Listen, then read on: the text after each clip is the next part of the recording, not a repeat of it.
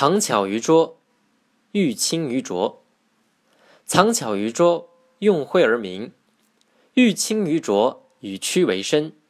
真涉世之一壶，藏身之桑枯也。这段话的意思是说，一个人再聪明，也不宜锋芒毕露，不妨装得笨拙一点；即使非常清楚明白，也不宜过于表现，宁可用谦虚来收敛自己。志节很高，也不要孤芳自赏，宁可随和一点。在有能力时，也不宜过于激进，宁可以退为进。这才是真正安身立命、高枕无忧的处世法宝。清代大书画家郑板桥写过《难得糊涂》，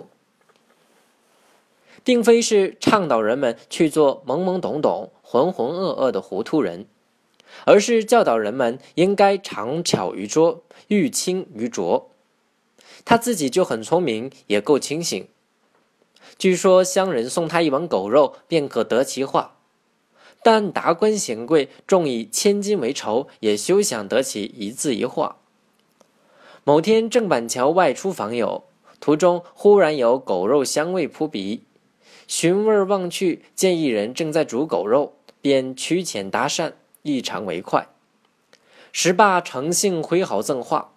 事后郑板桥得知那煮肉者竟是个大富翁，为了得到他的画，特地设下狗肉计。对此他悔恨不已，决心戒馋。郑板桥赢得生前身后的清明，戒馋这件事可为明证。从中我们也不难看出，郑板桥并非糊涂人。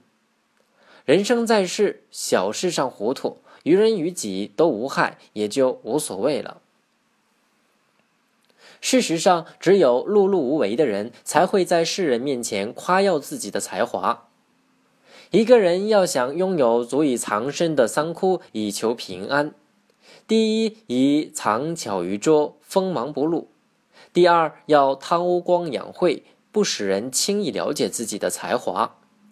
最关键的是在污浊的环境中保持自身的纯洁，不露锋芒，韬光养晦，并不影响洁身自好，相反，洁身自好是前二者的基础。